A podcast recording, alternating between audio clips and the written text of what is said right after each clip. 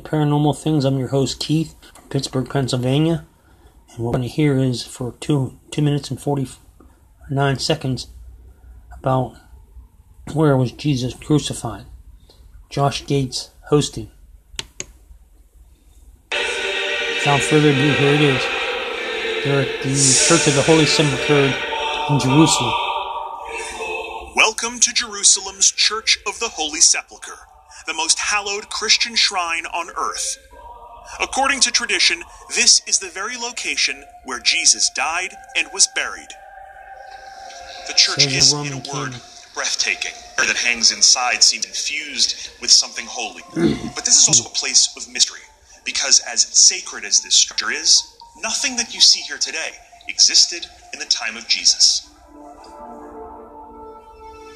The Bible tells us that Jesus was crucified on a barren hill called Golgotha. His body was laid out on a stone before being placed in a rock cut tomb.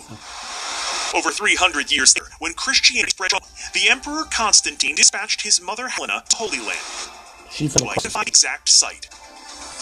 She was led here. The church she placed here was destroyed and rebuilt over centuries as Jerusalem changed hands with Christians, Moors, and Jews.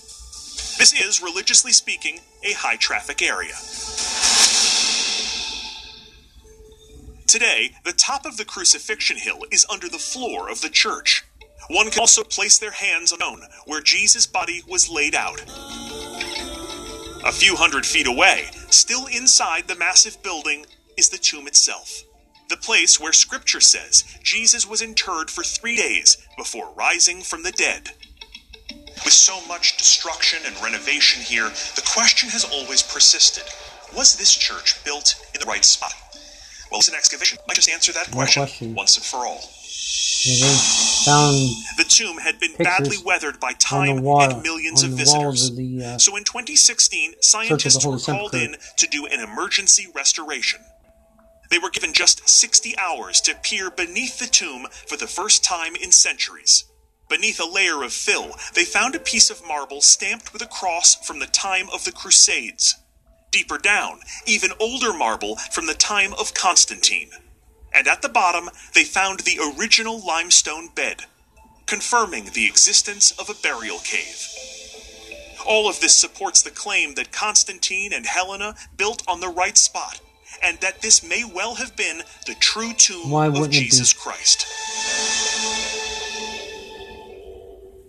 There you have it. Till we meet again, sleep tight. Over.